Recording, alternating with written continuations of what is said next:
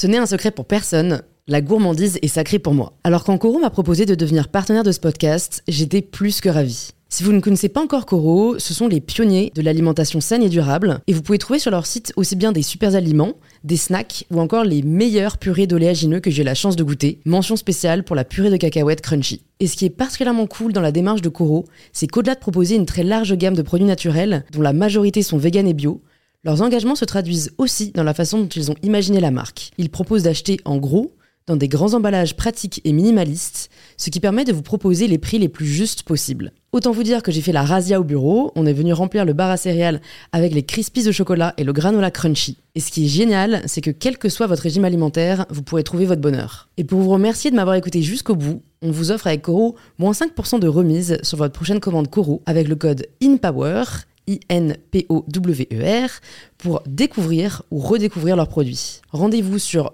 www.koro.fr et surtout, régalez-vous.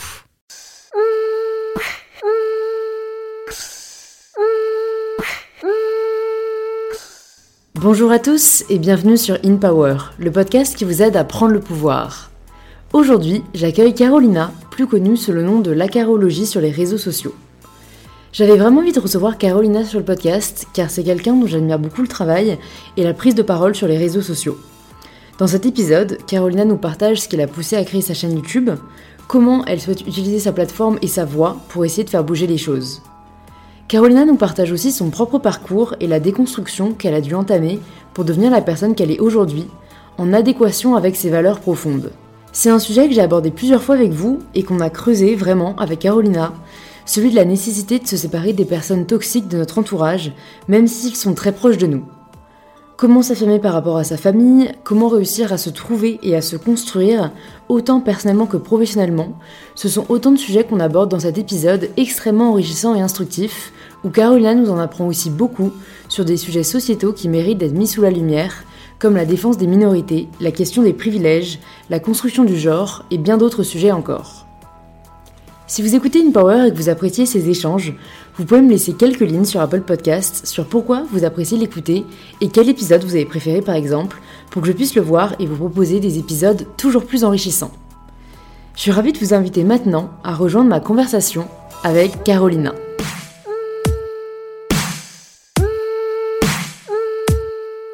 Écoute, bienvenue Carolina, je suis ravie de t'accueillir sur InPower aujourd'hui. Voilà, je suis à Genève, chez Carolina. Oui, dans mon petit studio. Ouais, non, attends, c'est un peu plus grand qu'un studio, je trouve, non?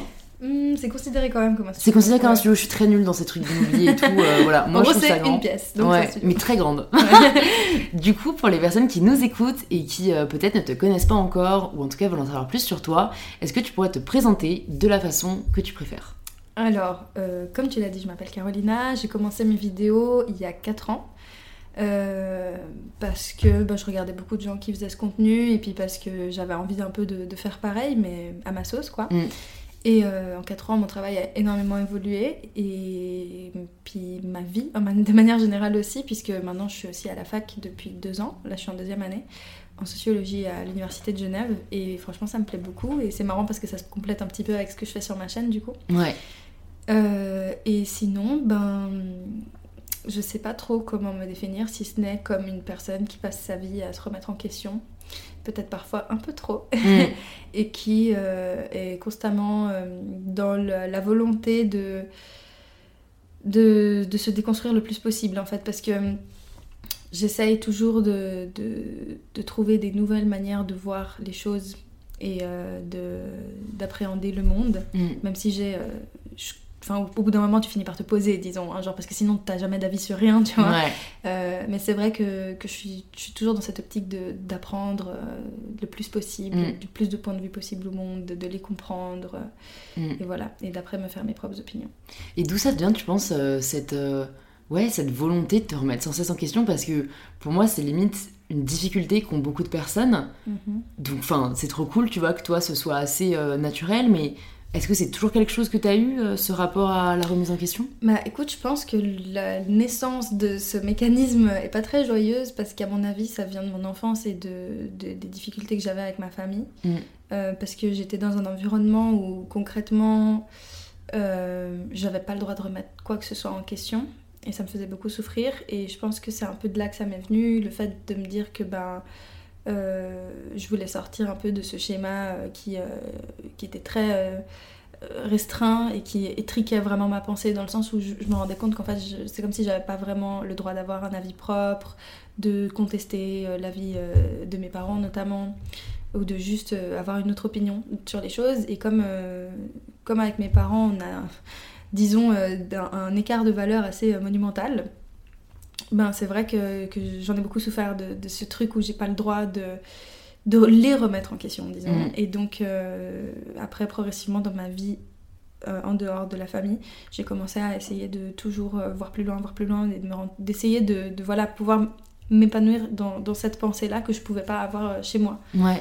Et maintenant c'est bon, genre disons qu'il y a eu un moment où, pour finir, le cadre familial comptait plus trop, dans le sens où au bout d'un moment mes parents ils se sont juste dit bon ok, il n'y a plus rien à faire quoi, là ces opinions on peut pas les changer, et qui ont commencé à se rendre compte qu'en fait c'était pas juste que je voulais contredire pour contredire, ou que j'étais juste en train de criser, l'excuse de la crise d'ado, ouais. Alors que non, et que c'est juste que fondamentalement on a des valeurs très différentes et une vision des choses qui ne se ressemble pas, et ça n'empêche pas de pouvoir avoir des relations quand même entre nous quoi, mais je pense que c'est vraiment, ça a commencé à ce moment-là, ouais. Parce que c'était assez hardcore, disons. C'est devenu nécessaire pour toi. C'est presque vital en fait pour moi d'être dans cette optique de ne pas rester sur les acquis quoi.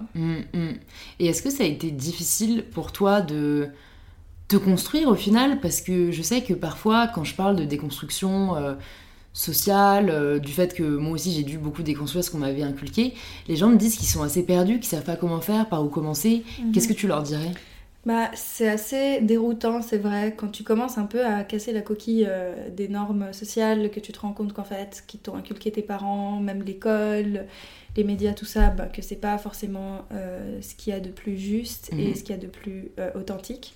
Et on est confronté à une sorte de montagne gigantesque à décrotter quoi, genre c'est vraiment ça, c'est que au début faut nettoyer quoi. Ouais voilà, et puis c'est assez hallucinant parce que il suffit déjà, genre si on prend juste disons une branche du problème, si on parle du sexisme, moi j'ai commencé à m'interroger sur le sexisme à travers un travail que j'ai fait à l'école quand j'avais 18 ans. Et il s'est passé beaucoup de temps entre le moment où j'ai appris l'existence de cette discrimination et le moment où j'ai vraiment compris à quel point ça allait loin. Parce que pendant un gros laps de temps, c'était comme si j'avais vu une partie, je me suis dit « Ah ok, mais je voulais quand même pas aller dans... » Tu sais, la peur de devenir radicale, d'être vue comme une extrémiste. Ouais. Et de se rendre compte qu'en fait, si t'es d'accord avec cette nouvelle perception, c'est-à-dire de se dire « Ah oui, ok, je découvre l'existence d'une discrimination, je me rends compte que je la subis, je suis pas d'accord avec ça. Tiens, je suis entourée de plein de gens qui exercent ça, je suis pas d'accord avec eux, est-ce que je dois m'éloigner d'eux ? Est-ce que je dois leur en parler ? Mais du coup, je vais passer pour une chieuse. Est-ce que je dois tolérer ça dans ma famille ? Parce que du coup, dans ma famille, peut-être qu'ils sont aussi comme ça. » Et en fait, ça commence à... ça touche un peu tous les domaines de ta vie, parce que tu te rends compte que... jusqu'à ce moment-là, vu que tu n'y as jamais pensé, peut-être que tu n'as jamais fait attention à ces choses. Et puis une fois que tu les vois, elles sont présentes partout. Ouais, tu peux plus faire semblant. Et voilà, et du coup, des fois, on peut être un peu sur la réticence de se dire « Ah non, je vais pas plus loin ». Et donc de croire qu'en fait, on est déconstruit là-dessus, alors que pas du tout. C'est juste qu'on a vu le point de l'iceberg et on se dit qu'on a tout compris. Alors qu'en fait, si on regarde sous l'eau, là, on se rend compte que si on veut vraiment... être en cohérence avec notre nouvelle manière de voir les choses, il faudra impliquer des changements dans la vie de tous les jours. Donc je pense que déjà la première chose, c'est d'être préparé à l'idée que oui, notre entourage peut ne pas forcément suivre ce qu'on pense, et que non, les gens ne sont pas complètement fermés et ignorants, qu'on peut très bien, à travers des discussions, de la patience, des expériences, réussir à petit à petit essayer de se mettre d'accord. Par exemple, je sais pas, si t'as des amis qui sont ultra homophobes et que tu te déconstruis sur l'homophobie. Non, parce que c'est vrai que moi j'ai quand même... je pourrais pas en fait être amie avec des homophobes. Mais dans le sens où quand tu t'as pas conscience de l'homophobie de la société, tu peux être entouré de gens qui le sont, ou tu as pu l'être toi-même, ce qui est normal dans la mesure où si tu évolues dans une société qui est discriminante, oui, tu vas être imprégné par ça. Ça veut pas dire que tu t'es obligé de penser comme ça, mais forcément tu vas être un peu moulé dans ce truc. Et donc il y a un moment où quand tu commences à te rendre compte, tiens, en fait ça c'est homophobe, ça c'est violent, ça c'est une agression, etc. Et puis que t'avais pas pensé à ça avant, bah ok, le changement il s'opère en toi, dans ta perception des choses, mais du coup ça veut dire qu'il y a des gens qui jusque-là étaient proches de toi, ont peut-être jamais remis ça en question, tu vois. Et même si on veut pas à la base être... Enfin, je pense que personne veut se dire mes amis sont homophobes, mes amis sont racistes, ou moi-même. Enfin, parce que nous aussi, en fait. À partir du moment où on se déconstruit, c'est bien parce qu'on a été construit avant, tu vois.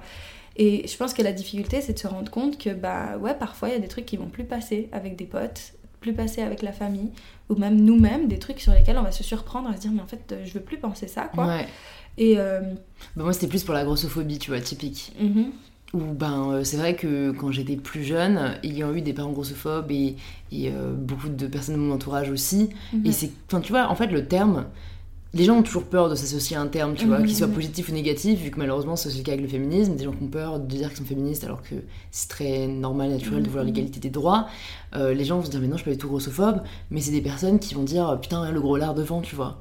Et en fait, ça, c'est de la grossophobie. Et moi, ce que j'ai réalisé, comme tu dis, c'est que pour moi, la discrimination est très banalisée, que ce soit au niveau du sexisme ordinaire, de la grossophobie ordinaire, et c'est là où moi, j'essaie vraiment de reprendre les gens. Et tu vois, c'est marrant, je crois que je voulais te le dire en plus en arrivant, mais j'ai oublié.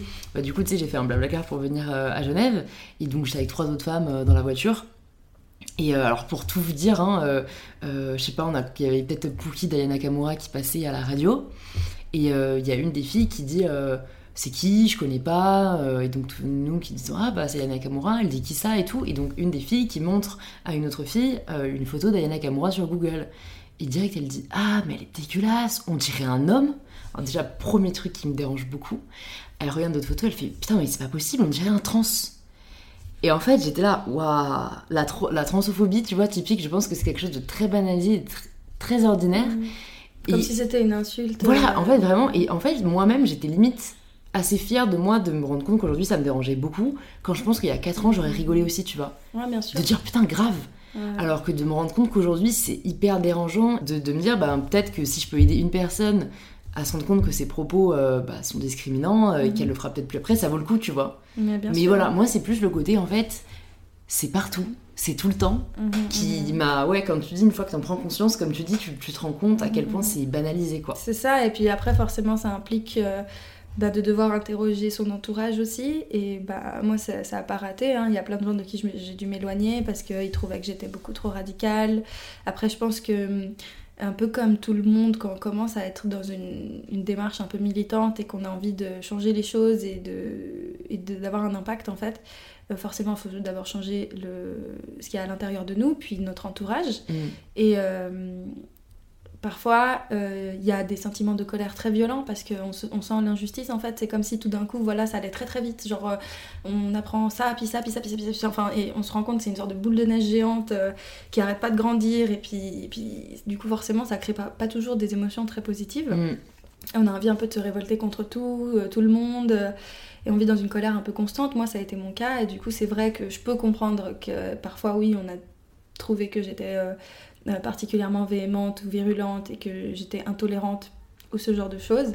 Maintenant, je pense que j'arrive plus à faire la part des choses dans le sens où j'arrive à utiliser cette colère et cette fameuse virulence, entre guillemets, dans les moments où c'est mérité, disons. Genre, je sais pas, moi, quelqu'un qui va me dire un truc hyper insultant ouvertement, bah, j'ai pas de pitié, quoi. Genre, je vais le reprendre et je vais le remettre à sa place. Ouais. Et puis, j'ai vraiment aucun mal avec ça. Et je peux avoir l'air très violente ou quoi que ce soit, mais en fait, ce sera jamais plus violent que ce qu'on m'a fait. Ouais. Si je pense là typiquement à un mec qui a essayé de m'embrasser de force et puis qui a commencé à m'insulter et à dire que en gros il allait me saigner, voilà, enfin il a commencé, enfin là dans ce cas-là j'ai plus aucun mal, donc voilà, et j'arrive à faire la différence entre des situations où vraiment je peux utiliser cette colère dans ce but-là, et les moments où en fait je patauge, quoi, parce que je suis face à des gens qui en fait en ont rien à foutre, qui sont juste là pour m'énerver, et puis que je passe moi des heures à essayer de leur expliquer un truc dont ils se foutent, et qu'en fait ils jouissent de voir mon énervement.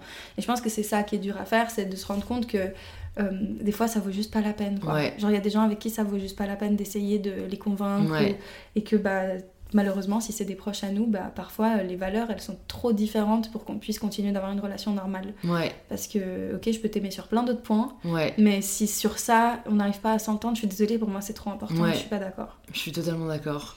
Ouais, et ça a été difficile pour toi de couper les ponts avec certaines personnes de ta famille, parce qu'on en parlait dans les vidéos qu'on a fait sur YouTube, que je mettrai aussi dans les notes du podcast, mais du coup, t'as t'as aussi fait le tri dans ton entourage proche, et comme on disait dans la vidéo qu'on a tournée, c'est beaucoup plus difficile, en fait, parce qu'on a l'impression qu'on nous répète sans cesse que la famille c'est sacré, qu'on doit toujours pardonner, et que en fait, ben non, c'est des personnes de ta famille certes, mais si vraiment il y a des aspects et des valeurs qui sont hyper divergentes, bah en fait c'est comme sur les réseaux ou des proches, des amis, il faut savoir couper les personnes toxiques de sa vie, quoi. C'est pas parce que les gens ils font partie de ta famille que faut les suivre dans tout et puis et tolérer tout. Et puis oui, avec ma famille j'ai eu beaucoup de clashs à ce propos. Après disons, selon si t'es avec ma mère ou mon père, c'était pas sur les mêmes points.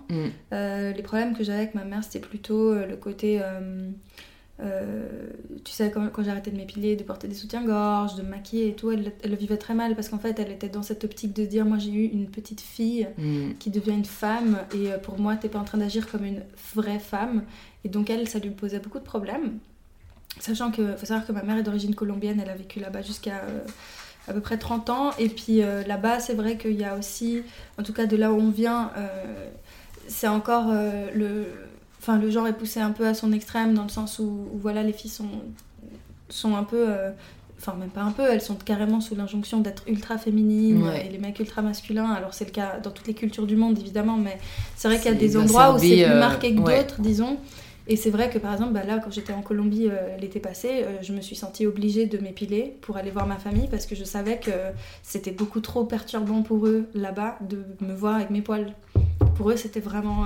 en affront, Et puis ma mère, par extension, quoi. Et du coup, forcément, avec elle, j'ai eu des clashs par rapport à ça, parce que pour elle, c'est beaucoup trop...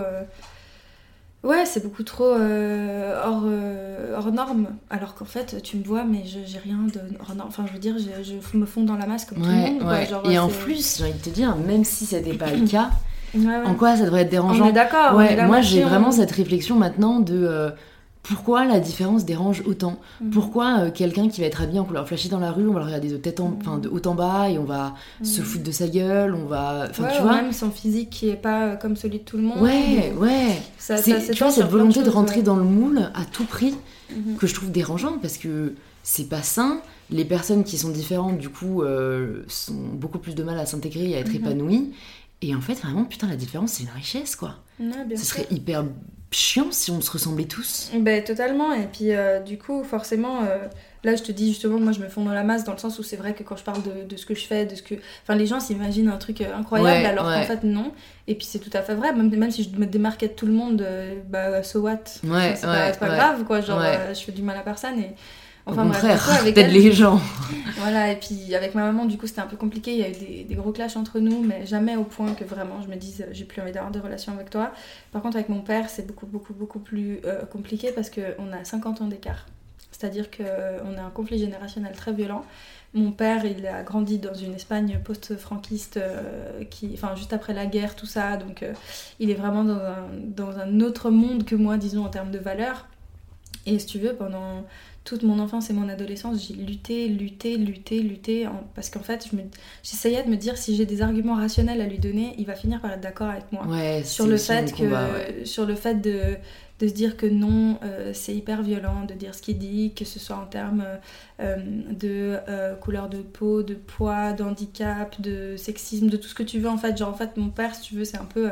alors, je l'aime vraiment du plus profond de mon cœur, mais voilà, selon le contexte dans lequel il a évolué, l'âge qu'il a et le statut social qu'il a, ben, en fait, c'est pas étonnant qu'il ait cette manière de penser. Ça veut pas dire que tous les hommes comme lui pensent comme lui, mais disons que c'est pas... Enfin, ça fait sens, quoi, entre guillemets. C'est un environnement qui était pas...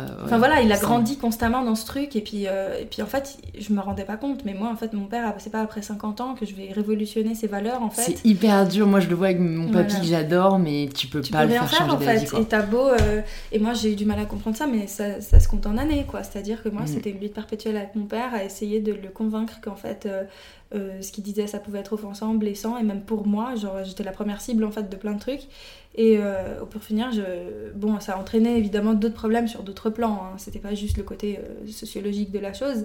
Il y avait des problèmes en termes de réaction, les émotions entre nous, enfin bon, voilà, des trucs qui sont beaucoup plus personnels, mais entremêlés à ce conflit de valeurs, ça fait que forcément au bout d'un moment ça pétait, c'était tout le temps comme ça, c'était une souffrance perpétuelle, on se faisait beaucoup plus de mal qu'autre chose. Et puis au bout d'un moment, j'ai dit stop à la relation, et c'était récent d'ailleurs, c'était il y a moins d'un an, je me suis coupée de lui pendant presque une année, parce qu'en fait je supportais plus d'entendre des trucs comme ça, et maintenant on se reparle et ça va mieux, mais du coup on sait très bien qu'il y a des sujets qu'on n'aborde pas, et lui je crois qu'avec ça il a compris qu'en fait mes valeurs elles n'étaient pas à remettre en question pour moi, dans le sens où ça veut pas dire que je me remets jamais en question.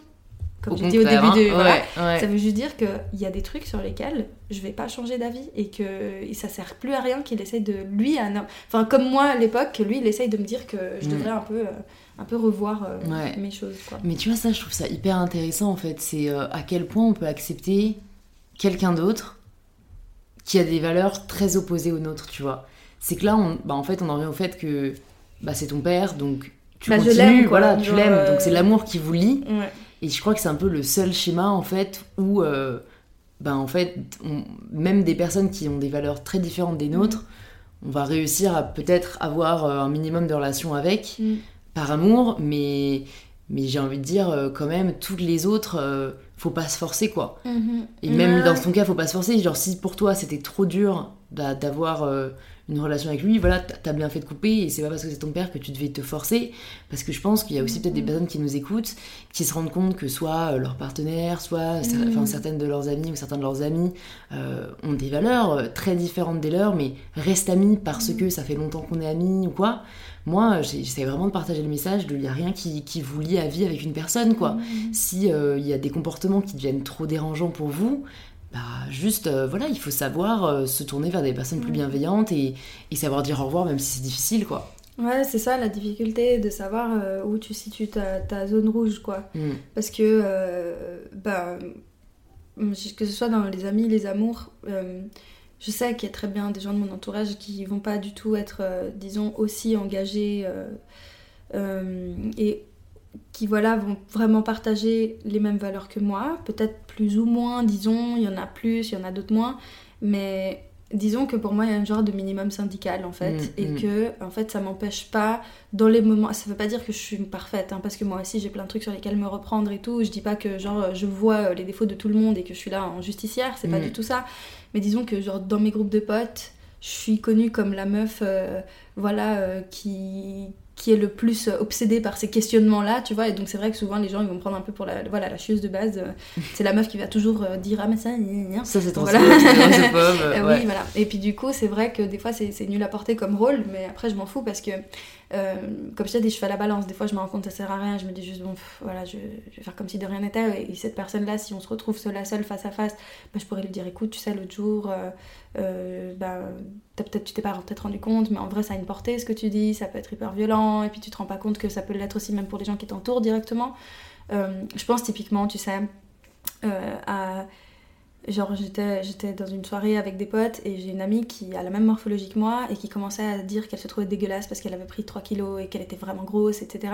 Alors qu'on a une amie qui, pour le coup, est grosse et qui a entendu ça, et je pense que c'était tellement violent pour elle d'entendre ça parce qu'elle voit quelqu'un qui fait genre 15 kilos de moins qu'elle et qui est en train de dire qu'elle se trouve dégueulasse et tout. Enfin, c'est affreux. Ouais. Et en fait, cette amie-là, justement, qui se plaignait de son nouveau poids, sur le moment c'était vraiment pas approprié que j'essaye de lui dire quoi que ce soit, et je voyais bien que mon amie grosse pour le coup elle était dépitée, elle voulait même pas lui parler, quoi, et j'essayais de lui reparler après coup et de lui dire tu sais tu mesures pas la portée de ce que tu dis, quoi, genre tu te rends compte qu'en fait tu vis en communauté, genre t'habites pas tout seul comme un ermite à la montagne qui parle à personne, je veux dire à partir du moment où tu côtoies des gens au quotidien, au travail, dans la famille, dans les amis, peu importe, juste ça fait pas de mal des fois juste de tourner cette fois la langue dans sa bouche, quoi. Et c'est hyper dur de réussir à mettre ça sur la table sans passer pour justement la chieuse de base. Ouais, c'est un peu ce que tu me disais quand tu disais que t'es passé un peu de la réflexion sur l'individu, comment se trouver soi, à la communauté, comment évoluer dans un tout, parce que là je trouve que ça se ressent beaucoup dans ce que tu dis, et je pense que c'est vachement cool comme réalisation et comme combat, parce que c'est vrai qu'on a tellement tendance à penser à soi avant tout. Puis à nos petites émotions, nos petits problèmes. Ouais, en fait, c'est ça, je trouve ça... Enfin, c'est un message que je partage beaucoup, tu vois, de prendre le pouvoir de sa vie, parce que je pense qu'on doit faire les choix pour soi avant tout, mais il faut pas occulter la considération de l'autre, en tout cas dans nos paroles, quoi. C'est plus, là, t'as raison, quoi, c'est en fait juste considérer qu'on peut blesser des gens et que et même et que, quand c'est pas notre intention, si on peut l'éviter, c'est ça. Et même quand on veut pas du tout le faire, c'est des fois c'est juste inévitable, quoi, parce que on n'a pas forcément conscience de toutes ces dynamiques là. Et du coup, c'est vrai que moi parfois il y a des amis qui sont allés trop loin et disons que si ces événements étaient arrivés bien avant, je l'aurais sûrement accepté en mode oh, ça me fait chier, mais bon, c'est pas grave. Alors que maintenant, en fait, si ça me fait chier et qu'il n'y a pas moyen qu'on se règle nos comptes là-dessus, eh ben, c'est simple, en fait, tu dégages, quoi. Ouais. Et puis, en fait, tu passes pour vraiment quelqu'un qui est complètement extrémiste, mais je veux dire, au bout d'un moment, ça peut aider juste à orienter ses relations, quoi, comme pour tout dans la vie. Enfin, je veux dire, on n'est pas obligé d'être dans cette dynamique-là. Genre juste, parfois on évolue, on grandit, il y a des trucs avec lesquels on n'est plus d'accord. Nos potes, ils n'arrivent pas à nous suivre là-dessus. Et puis, tristement, ça prend trop de place dans la relation. Donc voilà. Ouais. Et je pense que l'amour qu'on porte à quelqu'un et puis la possibilité d'échange, elle joue beaucoup. Parce que tu peux très bien aimer quelqu'un très fort, mais en fait, qu'il n'y en a rien à cogner du tout de ce que tu peux bien penser, ce que tu peux bien ressentir. Bah, mais si tu l'aimes très fort, peut-être ça collera pas. Ouais. Alors qu'il y a des gens, peut-être que tu vas moins les aimer, mais tu sais qu'il y a quand même la marge de manœuvre de pouvoir discuter, essayer de prendre le temps pour ça et tout. Et que même s'ils vont pas être forcément d'accord avec toi tout de suite, au bout d'un moment, ils finiront par comprendre ton point de vue. Et là, je parle à nouveau comme si tout le monde devait s'adapter à mes valeurs. C'est pas ça. C'est juste que, disons, sur ces thématiques-là, c'est vrai que dans mes cercles, je fais souvent partie de ces gens-là qu'on considère comme ah oui, mais bon, toi de toute façon tu bouffes ça toute la journée, et en plus c'est vrai, genre maintenant c'est même l'objet de mes études et tout, donc voilà. Mais sur d'autres sujets, c'est moi en fait qui est dans cette posture-là, et que je m'ouvre, et que quand quelqu'un va me dire écoute, ça colle pas, cette réaction-là ça va pas, etc., nanana, je le fais, tu vois, genre parce que c'est juste pour pas montrer que c'est complètement unilatéral, pas du tout. Et encore, même si elle était, en fait, j'ai envie de te dire, pour moi, on doit tendre vers l'ouverture d'esprit. Donc, tu vois, à partir du moment où c'est toi qui, on va dire, est la plus ouverte d'esprit et que tu essaies juste de montrer aux gens en quoi leurs comportements peuvent être toxiques ou voilà, malveillants sans le vouloir, tu aides, quoi, au final. Donc voilà, comme tu dis, après, on n'a pas la science infuse sur tous les sujets, mais en tout cas, toi, sur les sujets des discriminations, t'es quand même assez, du coup, au courant. Et du coup, ça me ramène un peu à quand tu m'as dit que t'avais fait 2 années sabbatiques après ton bac. D'ailleurs, c'est pas le bac en Suisse. Non, mais c'est un peu l'équivalent, la maturité. Voilà, je cherchais le terme. Qu'est-ce qui a fait que t'as voulu d'abord prendre du temps pour toi, j'imagine, avant de te lancer dans les études? Est-ce que t'étais un peu perdue? Comment ça s'est passé, on va dire, une fois que tu as eu ta maturité? En gros, ici, quand tu as la matu, l'avantage, c'est que tu peux prendre tout le temps que tu veux avant d'aller à l'université. Genre, c'est un papier, en gros, si je veux, 10 piges plus tard, je peux y aller, quoi. Donc, c'est vraiment pas, il n'y a pas de délai, de quoi que ce soit. Et c'est l'avantage, c'est que du coup, tu bosses pendant des années, tu as ton petit papier, et puis après, soit tu continues à bosser et être dans cet engrenage, soit tu prends le temps. Et moi, j'étais trop sous pression, en fait, quand j'étais en cours, parce que j'avais vraiment l'impression que mon cerveau, il faisait jamais de pause. J'en avais besoin. Et puis, j'ai décidé de faire des années sabbatiques parce qu'en fait, je voulais bosser pour avoir de l'argent et pour partir. Et c'était une période de ma vie où j'allais vraiment pas bien. À cette époque-là, je fumais beaucoup de joints aussi. En fait, pendant ces 2 années, c'était plus boulot, défonce, boulot, défonce. Et puis, c'était un peu ça que je faisais, quoi.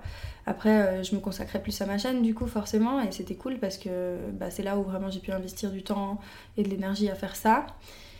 Et puis, je suis partie à plusieurs reprises et ça m'a fait beaucoup de bien. C'était super cool. Et je suis pas partie avec des gens en particulier ou quoi. C'était vraiment juste moi qui avais envie de sortir de ma bulle de béton, quoi. Et puis même si je savais que déjà que de base à peu près les choses qui me plaisaient, j'étais quand même pas tout à fait sûre de où je voulais aller. Je voulais faire de l'art, je me suis inscrite à la haute école d'art et design, je suis allée au rendez-vous, j'allais être prise, et au dernier moment j'ai dit que non. J'ai flippé, je sais pas, je me suis pas reconnue en fait dans l'école, j'avais l'impression de rien avoir avec les gens qui étaient là-bas et tout, et alors que j'adore ça. C'est quelque chose que tu regrettes ou... Non, je le regrette pas du tout. Je suis très contente d'être là où je suis là. Mais ça me manque quand même de dessiner, d'être dans ce truc très créatif. Donc c'est vrai que c'est un gros vide dans ma vie, ça, par contre. En fait, ça m'intéresse parce que en fait, c'est toujours difficile de savoir... est-ce que c'est juste... Tu t'es rendu compte que c'était pas pour toi? Ou est-ce que c'est la peur d'être différente et de pas se reconnaître peut-être dans le schéma des élèves qui y étaient, qui en fait parfois peut nous bloquer et peut faire qu'on va pas faire ce qu'on a vraiment envie de faire, tu vois. Il y a toujours un peu cette dualité. Je pense qu'à tort, j'ai beaucoup d'a priori sur cette école et sur les gens qui y étaient. parce que j'avais vraiment l'impression d'avoir rien à voir avec eux. C'est comme si je les glorifiais de fou. Genre je me disais mais ces gens ont trop de talent, ils sont trop en fait, et moi je suis pas assez, et du coup ça m'a un peu fait ce truc d'imposture. Je me suis dit mais qu'est-ce que... alors qu'ils étaient chauds hein, ils m'ont dit ouais nous on est ok quoi pour que tu sois là, faut juste que on fasse un dernier entretien et tout, et moi j'ai paniqué quoi, je me suis dit mais en fait je suis pas à la hauteur quoi, le syndrome un peu de l'imposteur. Je crois que je me suis juste sentie pas capable, et du coup je suis pas allée, et puis petit à petit j'ai commencé à réfléchir à d'autres options, et j'ai découvert ce que c'était la sociologie, et j'ai remarqué qu'en fait ça rentrait tout à fait dans la direction qui me plaît à moi déjà de base, sans aller à l'école quoi, genre juste mes pensées. Et je me suis dit bon bah tente la socio, et au pire bah, j'hésitais entre psycho, philo, socio, un peu ces choses là, et j'ai quand même essayé la socio, et en fait c'est ce qui me plaît le plus, franchement j'adore mes études, je trouve que je suis exactement là où je dois être, et je regrette pas du tout. Mais c'est vrai que comme j'ai pas le temps, parce que ben voilà, maintenant j'essaie de vivre de ma chaîne, je fais mes études à côté, j'ai une vie d'adulte responsable, tout ça, j'ai plus vraiment le temps de créer d'un point de vue artistique disons. Ok je fais mes vidéos et tout, mais c'est pas le même processus créatif, et du coup c'est un gros vide dans ma vie ça. Donc, mais parce ça, que c'est vrai que j'allais te demander ben pourquoi tu peins pas quand même, parce que bah, on n'est pas obligé d'être en école d'art pour faire ce qu'on aime, mais t'as raison, le temps c'est tellement... L'énergie de cerveau aussi, genre j'arrive pas à bien répartir l'investissement que j'ai dans les choses, et du coup je suis des fois...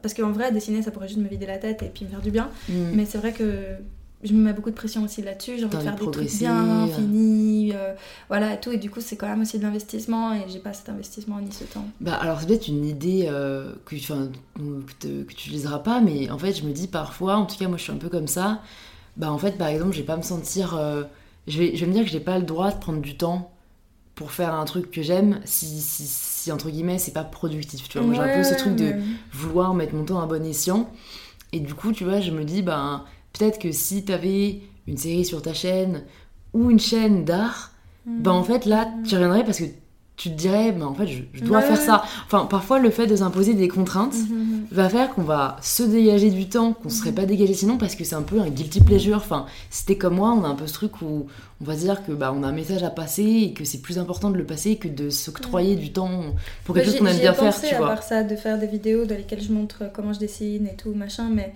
à nouveau ça rajoute de la difficulté parce que ça me demande du coup de devoir gérer une caméra en plus de gérer les outils que je vais utiliser et tout, et puis et du coup j'y trouve plein d'inconvénients, et d'un autre côté je me dis que ça pourrait être super cool, mais c'est vrai que j'ai déjà pensé.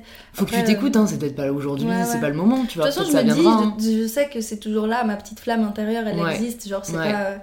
Je sais que quand disons que les circonstances s'atténuent un peu, peut-être que j'ai plus de temps en dehors des cours, que ma chaîne fonctionne peut-être un peu mieux, etc. Là, j'aurais sans souci cet élan à nouveau. Mais bon, après, c'est vrai que ça me manque. Donc, je comprends. Faut pas se foutre la pression. Mais, et quand est-ce que tu t'es dit qu'en fait, YouTube, ça pouvait devenir une carrière pour toi et que c'était ce que tu voulais faire, enfin voilà, ce à quoi tu voulais te consacrer? Ben en fait, si tu veux, j'ai travaillé en caisse en tant qu'étudiante, en plus de faire mes vidéos. Les revenus de mes vidéos cumulés aux revenus de la caisse me donnaient une situation genre confortable pour une étudiante et l'opportunité de vivre dans cet appartement avec mon chéri, mais... je savais très bien que je pouvais pas me contenter de mes vidéos parce que moi je vis que grâce aux vues en fait. Ouais, vu que tes vidéos sont jamais monétisées, c'est ça ? Alors mes vidéos sont monétisées, mais des fois j'ai des grosses galères parce qu'en fait, si tu veux, souvent mes vidéos vont être démonétisées au départ dès la publication et quelques jours plus tard, il faut que je demande, la vérification manuelle et qu'on accepte et qu'après elles soient monétisées. Mais du coup entre temps, bah j'ai perdu les vues que je pouvais être rémunérée pour ça. Et c'est pas heureusement, c'est pas le cas sur toutes mes vidéos, mais c'est vrai que comme je sais qu'il y a pas mal de thèmes que j'aborde qui sont susceptibles de tomber dans ce truc, ou même d'être juste démonétisés tout court, genre même après vérification, et ben ça me pose problème parce que ben, j'ai pas envie de dépendre d'un revenu qui soit aussi instable. Et en fait, petit à petit, en faisant ma petite vie comme ça, je me suis rendu compte que ben quand même... Si j'arrivais à faire des vidéos qui intéressent vraiment les gens et de faire régulièrement, bah peut-être que j'arrivais à subvenir à... Enfin, en tout cas, d'être dans un mode de survie, disons. Genre, j'ai assez pour payer mon loyer, mes factures, pour payer les courses. Mais du coup, je me suis dit, bah si j'arrête la caisse, je pourrais avoir justement juste assez pour les trucs de base.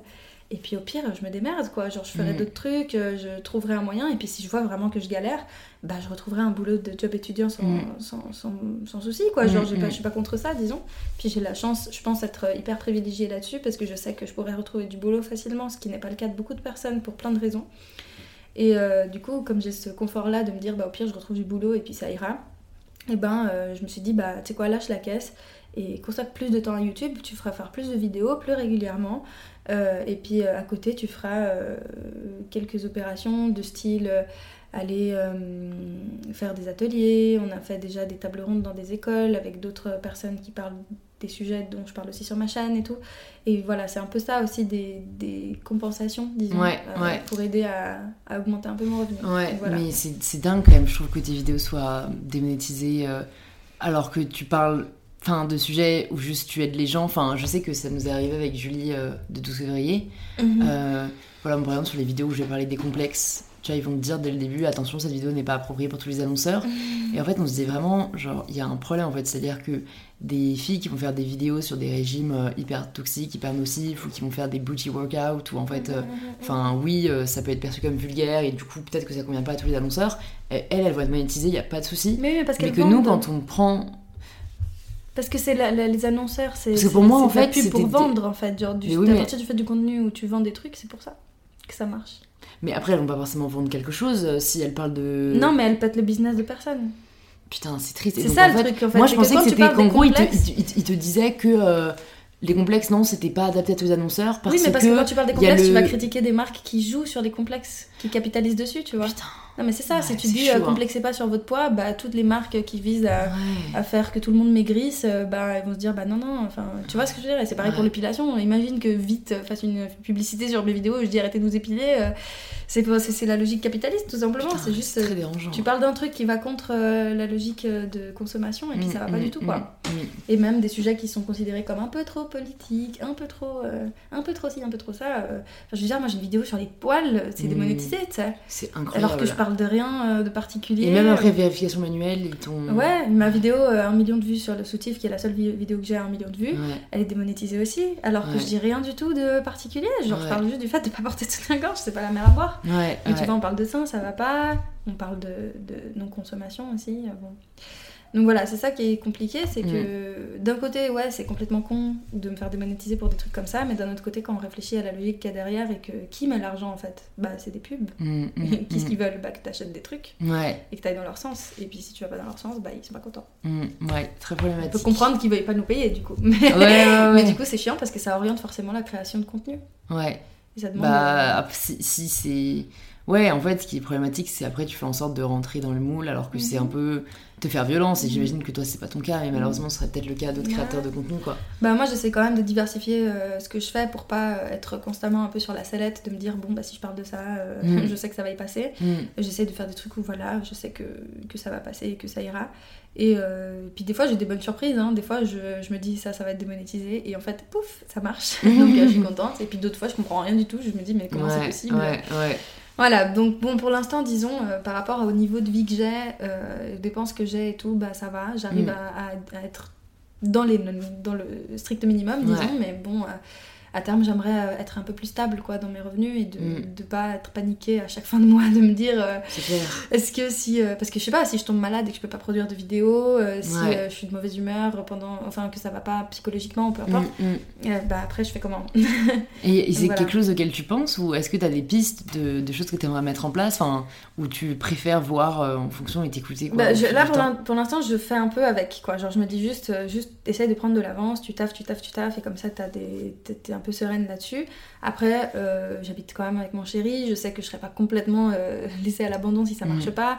Je sais que j'ai une famille aussi qui pourrait m'aider si jamais, donc c'est vraiment tout ça est fait de façon réfléchie, quoi. C'est pas juste en mode oh là là, on va tester et puis si jamais ça marche pas, c'est la grosse merde et puis genre non, ça va, tu vois. Mais faut juste je pense qu'il faut juste que là la machine elle est lancée et il faut vraiment que j'essaye de la faire marcher. Et je dis pas ça dans le but de faire plein de thunes ou quoi, mais juste j'ai envie que ça marche dans le sens où j'ai envie d'avoir ma crédibilité, que les gens me contactent pour faire d'autres activités grâce à ma chaîne, ce qui est déjà le cas. Genre il y a le DIP, département d'instruction publique, qui m'a déjà payé pour faire des trucs avec eux.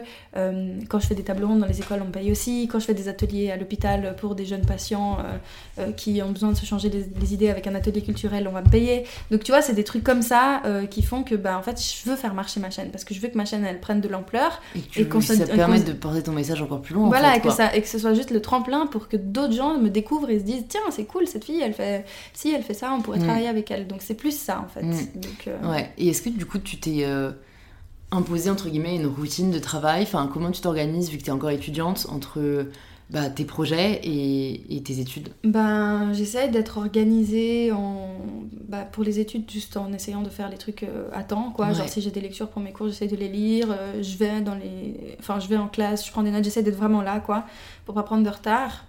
Maintenant, c'est pas toujours simple parce que bah voilà, des fois je peux pas être en cours parce que je fais des trucs pour YouTube à côté et tout.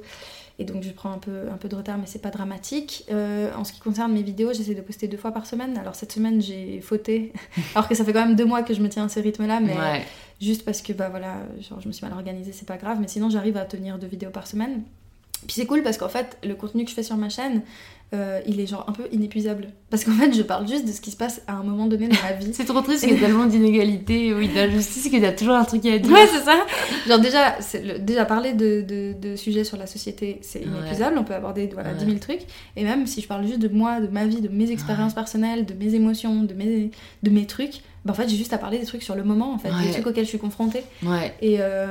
du coup, ça c'est cool parce que ça va pas. Parce que du coup, je me mets pas de pression à me dire qu'il faut que je trouve des idées ou quoi. Genre, c'est vraiment un peu. Ton journal intime au final, quoi. Alors j'ai des idées stockées quelque part et tout, mais c'est vrai que voilà, pour ça je me fais pas de soucis. Et après, disons que je fais tout toute seule, donc en fait, je profite quand mon chéri il est pas à la maison et que moi j'y suis, bah, de filmer le plus possible. Après, je marche beaucoup au feeling, donc il y a des jours où je vais être seule à la maison toute la journée et puis je vais rien tourner parce que j'ai juste la flemme. Ouais. Et puis après, bon, mes vidéos sont assez longues, mais ça veut pas, c'est pas le montage qui dure 15 heures, quoi. Donc ça va très bien, c'est pas parce que moi je fais pas des trucs très élaborés. Et donc a priori, j'arrive à me tenir à ce rythme et ça se passe bien. Après, j'ai pas de procédé en particulier, quoi. Genre, je fais la même... Enfin, je pense que ma manière de faire en 4 ans, forcément elle a changé, mais elle se ressemble beaucoup quand même. Ouais. Alors c'est toujours ce côté allumer la caméra, raconter des trucs. Et qu'est-ce qui t'a donné envie d'allumer la caméra il y a 4 ans Alors ma toute première vidéo qui est plus disponible sur ma chaîne, c'était une réaction par rapport à un tag qui s'appelle ce que je pense des youtubeuses. Ouais. Et c'était un tag, je me souviens, qui est... Alors mais ça m'a tellement saoulée parce qu'en fait je voyais... Bah, déjà il y avait presque des meufs qui faisaient ce tag. Et qui, il y avait des questions qui demandaient des trucs un peu cool, genre qu'est-ce que tu penses des youtubeuses comme ci, comme ça, laquelle te plaît le plus, laquelle est plus forte en make-up, laquelle est plus ci, laquelle est plus ça. Et il y avait d'autres questions, c'était laquelle t'agace, laquelle fait du contenu qui te paraît nul, des trucs dans le genre, tu vois. Ouais. Et en fait, je voyais plein de meufs, sous prétexte de vouloir parler honnêtement et de dire la vérité et d'être cash, bah, qui se permettaient d'être absolument affreuses dans leurs propos parce qu'elles taclaient des gens sur l'image en fait qu'ils donnent sur internet, même pas sur un truc très élaboré. C'était vraiment ça fait la cour d'école en mode ah t'as vu elle est comme ci, elle est comme ça, et puis elle je l'aime pas pour ci pour ça. Et en fait ça, j'aimais pas du tout en fait ce truc de meufs qui critiquent des meufs et qui après bon enfin je veux dire c'est pas ça part pas d'elle hein, genre quand on intériorise le sexisme et tout on est aussi victime hein, de perpétuer la haine entre femmes et tout. Parce que nous-mêmes on le subit en fait, donc on le transmet. Mais du coup moi ça me dérangeait beaucoup en fait de voir ça, de voir des meufs se tacler sur la gueule quoi, sur des trucs et puis sur des trucs qui avaient vraiment, moi je trouvais que c'était même pas des critiques pertinentes, c'était vraiment des trucs sur l'apparence, le timbre de voix, le contenu, moi je trouvais que c'était vraiment gratuit quoi. Ouais. Et du coup j'ai fait une vidéo pour partager ce que je pensais parce que je voyais plein de gens qui partageaient ce qu'ils pensaient et j'avais tellement envie de faire comme eux. Et cette vidéo, enfin ce tag m'a fait réagir parce qu'en fait au bout d'un moment je me suis dit mais arrêtez de faire passer la soi-disant honnêteté, arrêtez de faire passer votre méchanceté gratuite et votre malveillance par l'honnêteté. Quoi, ouais. Enfin déjà personne n'a demandé son avis, c'est pas parce que c'est un tag que ça veut dire que le monde entier s'attend à savoir ça. Et puis ça apporte quoi en fait. Ouais. Donc voilà, genre je sais pas, je trouvais ça vraiment nul et ça m'a saoulée, c'est pour ça que j'ai pas commencé. Ouais. Puis après, progressivement, j'ai fait mes petites vidéos pour parler des trucs que j'avais appris, que je voulais partager à d'autres jeunes. Bah, du coup, il y a deux questions qui viennent à l'esprit. Alors la première, c'est pourquoi cette vidéo n'est plus disponible ? Alors comme beaucoup de vidéos sur ma chaîne, ma manière de m'exprimer, des fois, me convient plus. Y a des trucs, forcément, comme je t'ai dit, moi je suis dans une déconstruction perpétuelle, donc forcément, même ce que je produis aujourd'hui, dans 5 ans, je le verrai pas comme je le vois maintenant. Et des fois, il y a juste des façons de tourner des phrases ou des messages que je transmets au moment où je fais la vidéo, qui sont plus en correspondance avec mes valeurs aujourd'hui, et du coup, que j'ai pas envie de laisser là. Même si je veux quand même laisser une trace de l'évolution, tu vois. J'ai pas envie que les gens arrivent sur ma chaîne en mode vitrine parfaite, où la meuf, elle est née avec tout son savoir. Non, j'ai envie de montrer que j'ai un processus d'évolution, que genre il y a des moments où je me trompe, que je dis de la merde, que genre c'est bon, c'est ok. Mais des fois, je trouve pas ça pertinent de le laisser et que je trouve que ça illustre pas assez ce que je veux, et donc je vais juste l'enlever. Et cette vidéo, c'était un peu ça, c'est juste parce que ok, je me plains qu'entre meufs on se tacle sur la gueule, mais en même temps moi je tacle d'autres meufs aussi, parce que je tacle les meufs qui font ça, et du coup c'était, et je sais plus exactement ce que je disais dans cette vidéo, mais voilà, ça se ressemblait plus. Non mais je comprends totalement au final, et puis c'est noble de ta part de te dire que c'est, en fait, t'as pas envie que les gens ressortent de cette vidéo avec ce message, parce que voilà, c'est plus ce que tu veux faire passer. Et du coup ça m'intéresse aussi de savoir quelle grande déconstruction t'as eue, parce que j'aimerais que les auditeurs et les auditrices là, de cet épisode ressortent de l'épisode en se disant putain, grâce à Carolina, j'ai pu réfléchir à ça et ça. Enfin, tu vois un peu, toi, qu'est-ce que, quand t'as fait ce processus de déconstruction et que t'es encore en train de faire, quels ont, on va dire, été les plus grands wow moments où tu t'es dit putain, mais ça, j'aimerais vraiment que les gens s'en rendent compte, quoi, que pourquoi est-ce que je m'en suis pas rendu compte avant, on va dire. Je pense que la notion de privilège, c'est hyper important, parce qu'en fait, si tu veux, pendant longtemps, justement, voilà, je creusais un peu ces questions-là et tout, mais je voulais pas admettre le fait que j'avais des privilèges, et que, en fait, socialement, la position que j'occupais, elle était hyper mieux placée, quoi, que pour d'autres personnes, et que forcément, ça impliquait que moi aussi, j'ai des comportements discriminants envers d'autres gens, et c'était très dur de réaliser ça, parce que je voulais pas voir le... Enfin, tu sais, c'est le fait de se dire « Ah, ok, la société est faite comme ça, tout le monde est concerné, sauf moi. Genre, tu peux pas admettre que moi aussi, genre, forcément, j'ai des trucs à remettre en question. Ouais.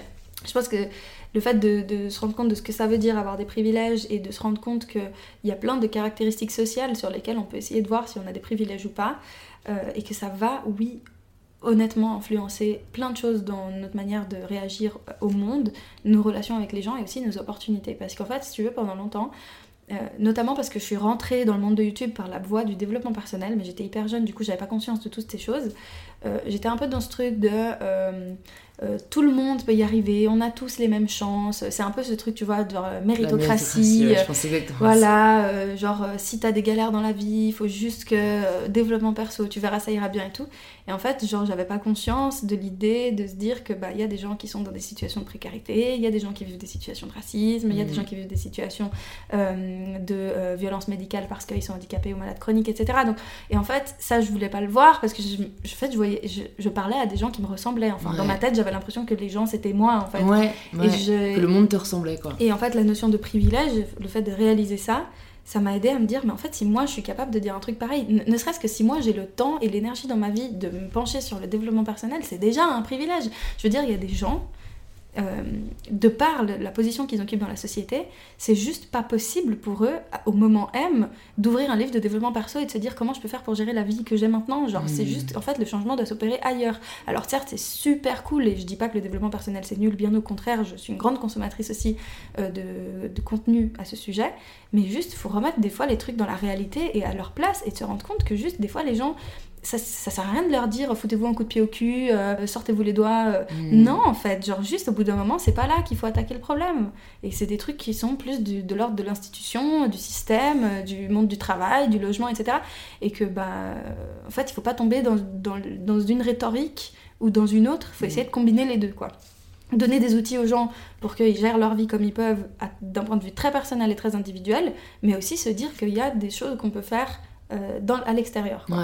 Et ça a été assez marquant pour moi, parce que j'étais vraiment dans cette illusion de me dire que voilà, si, que les gens se plaignent pour rien, que en fait tout est dans la tête et tout, bah non, c'est plus compliqué que ça. Ouais. Et puis en fait moi, si je peux le dire, bah, c'est parce que je suis une meuf valide, blanche, mince, je suis pas pauvre, enfin tu vois ce que je veux dire. Donc, voilà. Et ce que je trouve très problématique en plus, c'est que cette notion de privilège n'est pas connue ni comprise en France. Personnellement, je l'ai découverte grâce à des créatrices de contenu anglaises, notamment Florence Given dont je te parlais, et c'est vrai que ça m'a aussi ouvert les yeux, parce que comme tu dis, quand on évolue dans son soi, dans son entourage, dans son milieu, on se rend pas compte de tout ce qui arrive. Enfin, tu vois, on a conscience qu'il y a des gens qui sont pauvres, tu vois, bien évidemment, ou qui ont des problèmes bien plus immédiats que les nôtres. Mais ça veut pas dire qu'on se remet nous en question par rapport à ça et par rapport à ce qu'on vit. Et on se rend pas compte que nous, si on est là où on est, c'est aussi parce que eux sont là où ils sont et qu'on participe aussi.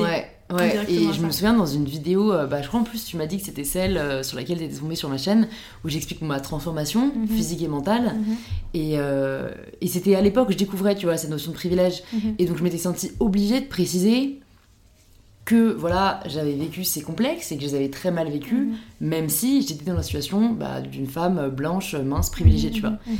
Et je me souviens de ce commentaire, tu vois, qui a été laissé par, j'imagine que c'était pas une abonnée peut-être, mais en tout cas une personne qui est tombée sur ma vidéo. Ta vidéo c'est cool, tu veux aider les gens, mais franchement dire que t'es privilégiée, sérieusement, comment tu peux oser dire ça, c'est hyper hautain de ta part et tout.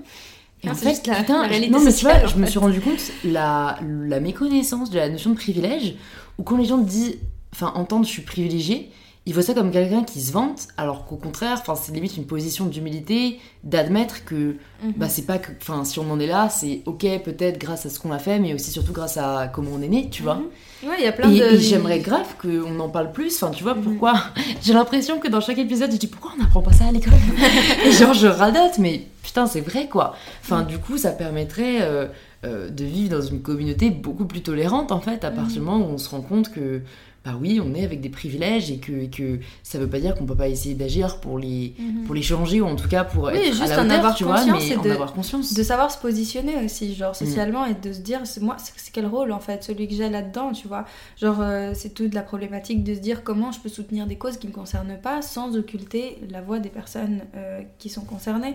Parce que, typiquement, si on prend l'antiracisme, des fois tu peux te dire en tant que personne blanche j'aimerais trop lutter contre le racisme et tout, et tu te rends pas compte qu'en fait tu prends plus de place que les personnes racisées qui sont déjà en train de parler de ça et que tu veux pas les écouter, et parce que t'as ton petit privilège blanc tu veux pas les écouter parce que t'as l'impression que pour toi tout est acquis, etc. Et puis tu te rends pas compte qu'en fait prends en considération ton positionnement dans la société, rends-toi compte qu'en fait si les gens t'écoutent plus toi parce que t'es blanc et pas cette personne parce qu'elle est non blanche, c'est un problème, et que ton rôle, ce serait de donner de la visibilité à ces gens si tu veux vraiment les aider, plutôt que de prendre la parole. J'en reviens à ce qu'on parlait sur les voyages humanitaires tout à l'heure dans ta vidéo, où on a l'impression qu'on est là pour sauver les gens, sauver le monde et tout, et qu'en fait on se rend pas compte que si on est là à pouvoir faire des petits voyages où on va se prendre en photo avec des petits orphelins, etc., c'est un privilège en fait, et puis que c'est peut-être pas là où on va avoir le meilleur impact, si on veut vraiment aider. Donc ça me fait penser à ça, et je pense que c'est vraiment une notion centrale en fait, pour essayer de... Enfin, c'est juste réussir à se positionner socialement, et savoir, il y a des trucs qui sont de ma propre initiative, qui concernent que ma propre volonté, et il y a d'autres trucs en fait, c'est juste... La vie m'a mis là en fait, et parce que je suis là, il y a des trucs que j'ai que d'autres n'ont pas, et à l'inverse il y a des trucs que j'ai pas que d'autres ont. Et comment faire pour que vivre en accord avec ça, tu vois. Ça veut pas dire de s'auto-flageller et puis de se dire qu'on est coupable de tout et qu'on est responsable de la misère du monde ou quoi. Non, mais juste avoir conscience de ça, c'est déjà une très bonne chose. C'est un premier pas déjà, je pense, pour... C'est un très bon premier pas. Et du coup je me demande, peut-être pour les personnes qui veulent faire un second pas, où est-ce que tu les redirigerais, ou en tout cas toi, qu'est-ce que t'as fait justement pour essayer d'aller plus loin une fois que t'en as eu conscience, tu vois? Est-ce que c'est lire des livres? Est-ce que c'est creuser le sujet? Est-ce que c'est, tu vois, agir par le biais de d'associations? Enfin, il y a pas une seule voie, mais... Il y a tout ça, déjà. Si toi-même t'es concerné par un sujet, déjà s'entourer de personnes qui vivent les mêmes choses, ça peut aider à déjà mieux appréhender les problématiques. Genre, je pense, je sais pas, si t'es une personne homo, bi, peu importe, ou trans... ou quoi que ce soit, peu importe, mais que tu ressens que voilà, tu vis des violences et que t'as envie de mieux les appréhender et mieux les conceptualiser en fait pour mieux y répondre, bah, tu peux très bien t'entourer de personnes qui vivent pareil et puis qui justement peuvent t'aider à comprendre tous ces mécanismes-là, à savoir comment faire pour essayer de, par exemple, sensibiliser nos proches, faire un coming out, ce genre de truc. Bon, là, je prends l'exemple des personnes LGBT, mais en vrai, ça, c'est pour tout. Et puis, typiquement, les associations, tout ça, ça peut aider. Maintenant, moi, personnellement, c'est juste en suivant des personnes qui créent ce contenu, notamment des personnes concernées par les problématiques. Après, ça ne veut pas dire que toutes les personnes racisées sont conscientes des systèmes raciaux, enfin des systèmes discriminatoires par rapport à l'ethnie. Ça ne veut pas dire que toutes les personnes grosses ont conscience de ce que c'est la grossophobie, ça ne veut pas dire que toutes les femmes ont conscience du sexisme, c'est complètement faux, c'est pas vrai, parce qu'on intériorise aussi beaucoup ces violences-là. Mais ça veut juste dire que les personnes qui ont conscience de ces mécanismes sociaux et qui sont concernées par ces mécanismes, eh ben franchement, elles ont vachement de trucs à nous apprendre, énormément de trucs à nous apprendre. Et même les gens qui sont pas forcément au courant de toutes ces dynamiques sociales, eh ben juste à travers leur récit d'expérience, on peut beaucoup apprendre en fait. Même si, par exemple, je sais pas, ma mère, elle a intériorisé beaucoup de misogynie, et pourtant quand elle raconte son histoire, on peut apprendre quand même pas mal de trucs de son histoire, même si elle-même va trouver qu'il y a plein de trucs qui sont normaux, qui lui sont arrivés alors que non. Donc c'est d'autant plus fort quand t'as une personne qui a déjà cette conscience-là et qui arrive à, en plus de ça, décortiquer tout ce qu'il y a derrière. Et moi, c'est vraiment comme ça que j'ai... Bah, typiquement, je pense qu'un des plus... un des pans sur lesquels j'ai le plus appris, c'est tout ce qui concerne les discriminations faites aux personnes handicapées et malades chroniques. Parce que même moi, pendant longtemps, j'avais l'impression que c'était inexistant dans ma vie, tout simplement. Genre, je pensais même pas à l'existence de ce genre de choses, en fait. Et j'étais même pas au courant que ça existait, ce genre de discrimination. Et en fait, c'est en suivant des personnes, je pense notamment à Vivre avec, qui, en fait, c'est une personne qui a une chaîne YouTube sur laquelle elle parle du syndrome d'Ehlers dans l'os et maintenant de transidentité aussi. Et en fait, cette personne, quand j'ai commencé à la suivre, mais j'ai découvert un truc... J'étais là, mais waouh, j'aurais jamais vu ça, quoi. Genre, ou je l'aurais vu si quelqu'un de mon entourage avait été concerné, mais alors quand, tu vois. Et petit à petit, bah, j'ai vu d'autres personnes aussi qui parlaient de maladies chroniques, de handicap, etc. et de validisme, du coup, qui est la discrimination faite à l'encontre de ces personnes-là. Et j'étais là, mais waouh, juste en suivant ce que ces personnes disaient, leur vie, leur quotidien. Et typiquement, à l'époque, j'avais Twitter, alors maintenant j'ai plus Twitter, mais à l'époque, je suivais aussi au quotidien des personnes qui parlaient de leurs problématiques et je trouvais ça hyper important d'avoir ce point de vue-là. Alors maintenant, je me suis éloignée de cette manière de déconstruire parce que je pense que c'est un bon début, entre guillemets. Et du coup, bon, maintenant, vu que je suis à la fac et que j'étudie aussi ça d'un point de vue académique, bah, l'approche est différente, on a accès à d'autres informations, à une autre envergure, une autre échelle, etc. Et ça se complète bien, je trouve. Mais c'est vrai que je pense qu'un bon début, c'est déjà de juste s'interroger auprès des personnes déjà qui en parlent déjà, en fait. Et ça, il y en a plein qui le font, et heureusement, et de plus en plus, en fait. Tu peux trouver, sur toutes les problématiques qui existent au monde, tu peux trouver des gens s'exprimer là-dessus, et c'est super cool. Et je pense que c'est vraiment...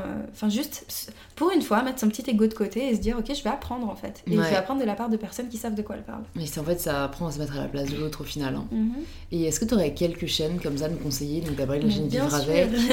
Alors, j'ai parlé de la chaîne Vivre Avec, mais il y a aussi... Alors, ça dépend, parce qu'il y aurait sur plein de sujets, en vrai, mais là, si on reste sur les thèmes de la maladie et du handicap, il y a une chaîne qui s'appelle Parmi les récits, qui parle notamment aussi de maladies mentales et de psychophobie, tout ça.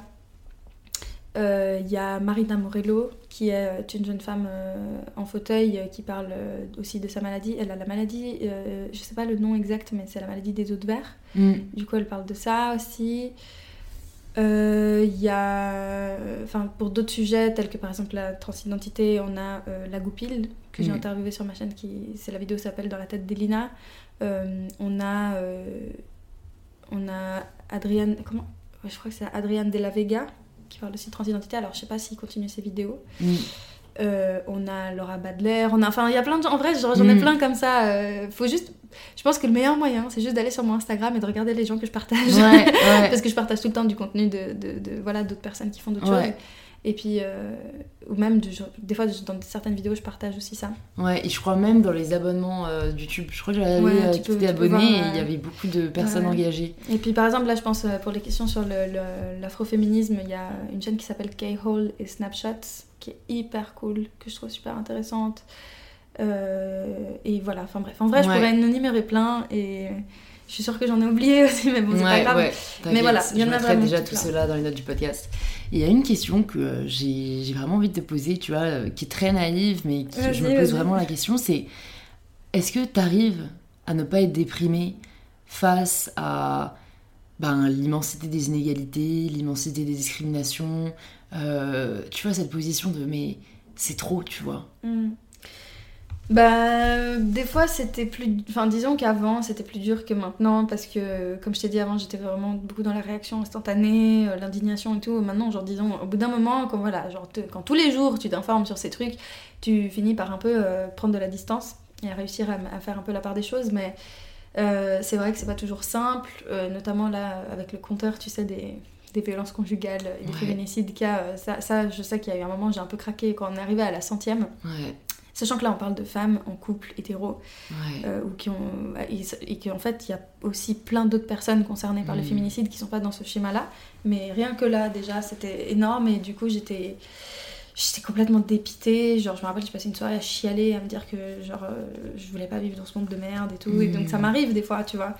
Mais après, je me reprends parce que maintenant j'ai l'impression de faire un truc utile, alors qu'avant j'avais l'impression un peu de patauger dans la semoule, tu vois, genre je me disais je peux rien faire et tout. Là je me rends compte qu'en fait, alors je dis pas que ma chaîne va changer le monde, mais juste qu'au moins je sais qu'elle a un impact, je sais qu'elle sert à des gens, et je sais qu'il y a vraiment des gens que ça fait réfléchir, et du coup je me dis, je me raccroche à ça, ça donc aide beaucoup, c'est vraiment là où ça me permet de sortir du truc. Maintenant, il y a un sujet en particulier qui a, pour le coup, vraiment le ton de me... Mais ça me dépite vraiment, c'est le sujet d'écologie. Je me suis 10 000 éloignée du sujet, juste parce que ça me procure trop d'angoisse, quoi. C'est affreux. Et je me dis, bon, je mets déjà mon énergie pour plein d'autres trucs, je peux pas être sur tous les fronts non plus, et puis ce serait complètement con, hein. Je pense que ça sert à rien. Et le sujet de l'écologie, je l'ai vraiment mis... Enfin, j'essaye même pas de... Enfin, je m'informe même plus, quoi, parce que juste ça me fout la mort dans l'âme, quoi, genre vraiment c'est ça, genre je... Et du coup des fois j'essaie de me protéger juste en me mettant à distance de certains sujets, essayer de pas trop mettre d'énergie de cerveau dedans. Après ça veut pas dire que je bannis le truc, hein, c'est juste que pour l'instant, genre je pense que je préfère m'occuper d'autres choses, c'est trop encaissé, quoi. Et d'avoir et parce que et on en revient à ce truc de se sentir utile ou pas, c'est juste que en termes sur l'écologie, alors là pour le coup l'envergure du problème me paraît genre d'une ampleur qui est juste impossible à mon échelle à contrecarrer, même avec ma chaîne, même avec le peu d'activisme dont je peux faire preuve. Et ça je me sens vraiment comme une petite fourmi face à une gigantesque montagne, et me dire... je vais me faire écraser. Alors que tu vas me dire, hein, le système patriarcal, il est tout aussi gigantesque, et puis toutes les autres discriminations. Mais disons que j'ai plus l'impression d'avoir... T'as réussi un peu à m'immiscer dans le truc, à avoir un petit peu d'impact et tout. Alors que sur le sujet de l'écologie, non, c'est... Vraiment, ça me dépite. Donc voilà, des fois, quand j'y pense, ça me fout dans le mal, quoi. Ok. Après, à partir du moment où tu vois aussi que... voilà, il y a des gens qui évoluent dans leur réflexion, qui t'apportent aussi des choses, des gens qui partagent complètement ton avis aussi, etc. Ça redonne un peu de boost, et puis tu te dis, ok, je suis pas la seule, c'est cool. On va faire changer les choses. Genre, ça donne un peu de courage. Et puis, typique, je pense que c'est genre ce qu'il y a de mieux dans les manifs, c'est ça, c'est quand tu vois un manif et tu vois qu'on est tous là pour la même chose, mais ça donne une force, quoi. Genre, c'est un truc de ouf. Et du coup, j'essaie de participer à des rassemblements, des trucs comme ça et tout, parce que comme ça m'alimente un peu. Ça me... c'est contagieux. Ça peut perpétuer ma flamme, et je me dis, ok, on est motivé, on va le faire, et ça va y aller. Trop cool. Donc, voilà. Je me demandais aussi, au final, qu'est-ce qui te rend heureuse ? Dans ma vie de tous les jours ? Ouais. Qu'est-ce qui me rend heureuse ? Je pense qu'un des trucs qui me rend le plus heureuse au monde, c'est de pouvoir vivre une vie dans laquelle j'arrive à suivre mes valeurs. Et même si je le fais pas forcément à la lettre, hein, genre je dis pas que je suis un être parfait, il y a plein de trucs que je fais dont je suis pas fière, hein, voilà, mais je sais que globalement je suis alignée maintenant, disons, parce que dans l'environnement dans lequel j'étais avant, j'avais l'impression d'être dans cette restriction, et cette frustration, voilà. Au final, quoi. Alors que là, genre mon quotidien ressemble à ce que je suis au fond de moi, et ça me plaît, j'ai l'impression de faire des choses juste pour moi, d'être à la bonne place et de faire ce qu'il faut. Et ça me rend heureuse, quoi. Après, je pense que aussi, voilà, pour contrecarrer tous ces trucs négatifs qu'entraîne le fait d'aborder des sujets sensibles comme ça, c'est les plaisirs quotidiens, quoi, genre le fait de pouvoir échanger des moments d'affection, d'amour avec quelqu'un, pas forcément un amoureux, hein, mais juste voilà, des proches, des amis, de la famille, juste un chat, mon petit chat d'amour que j'aime. Et pour moi, ça, c'est hyper important à cultiver. Genre, tous les jours, j'essaie de remplir ma jauge de douceur. Et j'essaie, voilà, par exemple, des fois, de passer des appels à des gens que j'aime et que ça fait longtemps qu'on n'a pas discuté et tout. Et c'est des petites choses qui remplissent comme ça. Et on a tendance, des fois, à les mettre un peu au second plan quand on est dans ce truc de travailler, étudier, nanana. C'est vrai. Et du coup, voilà, c'est juste prendre du temps pour ça. Ok, trop cool. Bah, du coup, je vais te poser la dernière question du podcast. C'est la question signature. Ça signifie quoi pour toi, prendre le pouvoir de sa vie ?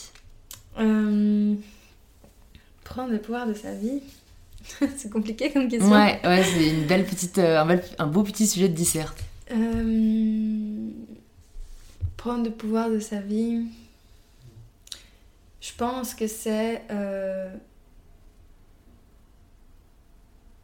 réussir à se faire respecter dans ses valeurs, genre à pas se... Ouais, enfin, je sais que c'est pas accessible pour tout le monde, hein. J'imagine bien que c'est plus simple à dire qu'à faire et tout, mais je pense que quand on sent ce truc au fond de nous, on sait on a notre notion du juste, du bon ou du vrai, et que déjà on arrive à prendre conscience de ça et à quoi ça ressemble, et de se faire respecter en fait. Je pense que c'est ça, juste de pas se dire, de vivre toujours en fonction de la vie de quelqu'un d'autre, de mon père, ma mère, mon frère, mes amis, mon mec pense comme ça ou quoi, genre de juste réussir à suivre ce que nous on trouve être pertinent, quoi. Et je pense que c'est vraiment ça qui est important, et je pense que c'est là où moi j'ai pris le pouvoir de ma vie. C'est au moment où je me suis dit, mais en fait non, je pense ça, mes valeurs c'est ça et je vais les suivre et ma vie va ressembler à ça, et en fait genre t'es pas d'accord, j'en ai rien à faire et je vais le faire quand même. Et que tu sois de ma famille ou pas, que tu sois de mes potes ou pas, je m'en fous en fait, genre je suis ce qu'il y a au fond de moi et ce que je sens être juste, et c'est tout.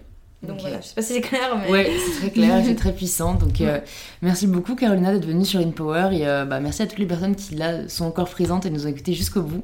Ça nous fait très plaisir. Pour les personnes qui souhaitent en savoir plus sur ce que tu fais, ce dont tu parles, on les redirige du coup sur ta chaîne YouTube, La Carologie. Merci. Où est-ce que tu veux les rediriger sinon ? Mon compte Instagram aussi, mais bon après sur Insta je poste pas trop, c'est juste que je poste d'autres types de contenu que sur YouTube, donc ça peut être cool. Et puis c'est tout, Instagram, YouTube, ça suffit. Ok, ouais, je pense qu'il y a déjà pas mal de choses à voir. Et je mettrai tout ce dont on a parlé dans les notes du podcast. Donc merci beaucoup Carolina, et j'espère à très bientôt. Merci de vous être joints à nous pour cette conversation avec Carolina. Si elle vous a plu, vous pouvez nous le faire savoir en partageant une story ou un post sur Instagram, en nous taguant @lacarologie et @mybetterself pour que l'on puisse le voir et échanger avec vous. Vous pouvez aussi envoyer cet épisode à un ou une amie qu'il pourrait aider, et vous abonner directement sur l'application que vous êtes en train d'utiliser pour recevoir en exclusivité les prochains épisodes. Je vous remercie sincèrement d'avoir écouté jusqu'au bout, et je vous donne rendez-vous la semaine prochaine pour un tout nouvel épisode d'InPower.